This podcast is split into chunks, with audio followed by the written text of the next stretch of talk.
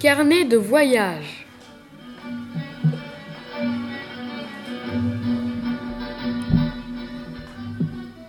Je m'appelle Elias, j'ai trente-quatre ans et je viens d'arriver à Bagdad. Je suis le fils du marchand juif Isaac, envoyé en sept cent quatre-vingt-dix-sept par l'empereur Charlemagne pour rencontrer le calife Haroun al-Rachid. Mon père m'a confié la mission de réaliser un carnet de voyage pour représenter l'empire d'Haroun al-Rachid à Charlemagne. Mon voyage dura cinq mois. J'étais accompagné de mon cheval. Je, me suis, je, je suis passé par l'Ukraine.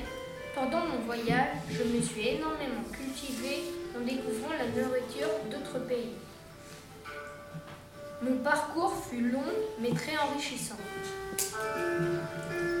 Bagdad a été créée par Al-Mansour en sept cent soixante-deux. La ville est ronde, symbole de perfection, et ouverte par chaque partie du monde. Bagdad est un lieu de gouvernement car on y trouve beaucoup de palais. La grande mosquée se trouve au centre de la ville pour permettre un meilleur accès pour les croyants. Bagdad est une ville riche grâce à ses nombreux bâtiments, mosquées, palais. C'est commercial car ses ports peuvent servir à transporter de la marchandise. C'est un centre religieux car la ville comporte beaucoup de mosquées. Bagdad est aussi un centre culturel grâce à ses bibliothèques qui comportent des livres philosophiques, littéraires, scientifiques traduits en arabe. J'étais à, j'étais à la rencontre du calife d'Haroun al-Rachid.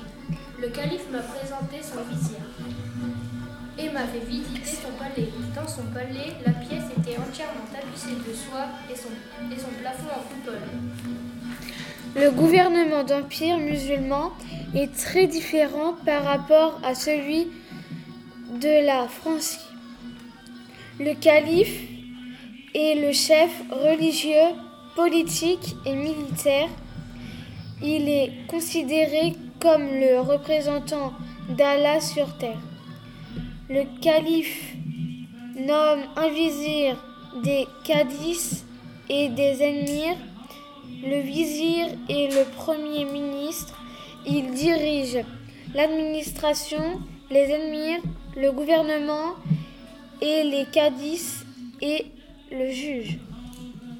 Tous les vendredis midi, les musulmans se retrouvent dans la direction de l'imam.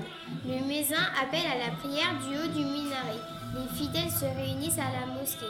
Les fidèles font leurs ablutions, se lavent, puis ils se déchaussent avant d'entrer dans la salle de prière.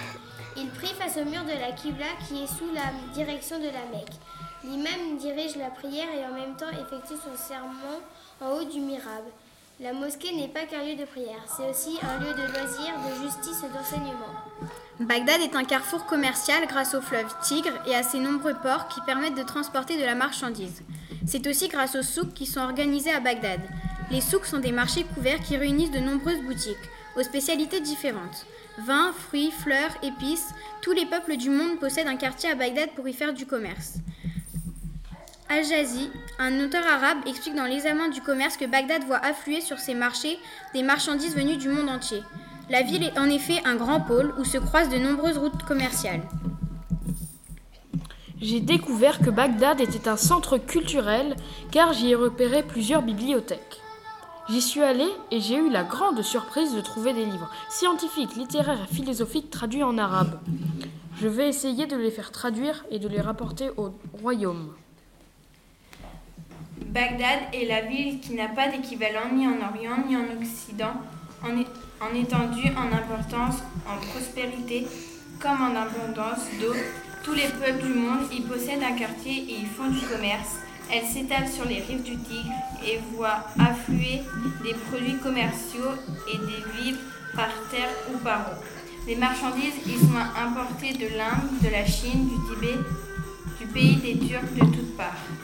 Al-Mansour en fit une ville ronde, la seule ville au monde connue dans, la, dans le monde entier. La ville fut pourvue des quatre portes. Le mur d'enceinte était entouré d'un avant-mur protégé par une digue bordée d'un fossé dans, le, dans laquelle l'eau était amenée par un canal au centre de la grande place. S'élevait le palais à côté duquel se trouvait la grande mosquée. Ça y est, je suis de retour en France. Durant mon voyage, j'ai appris énormément de choses sur Bagdad.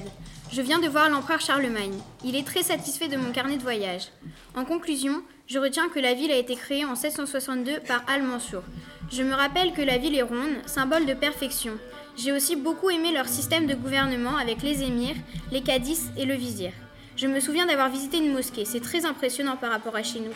J'ai vu des fontaines aux ablutions et j'ai feuilleté le livre religieux des musulmans, le Coran. Bagdad est une ville riche, commerciale, culturelle et religieuse.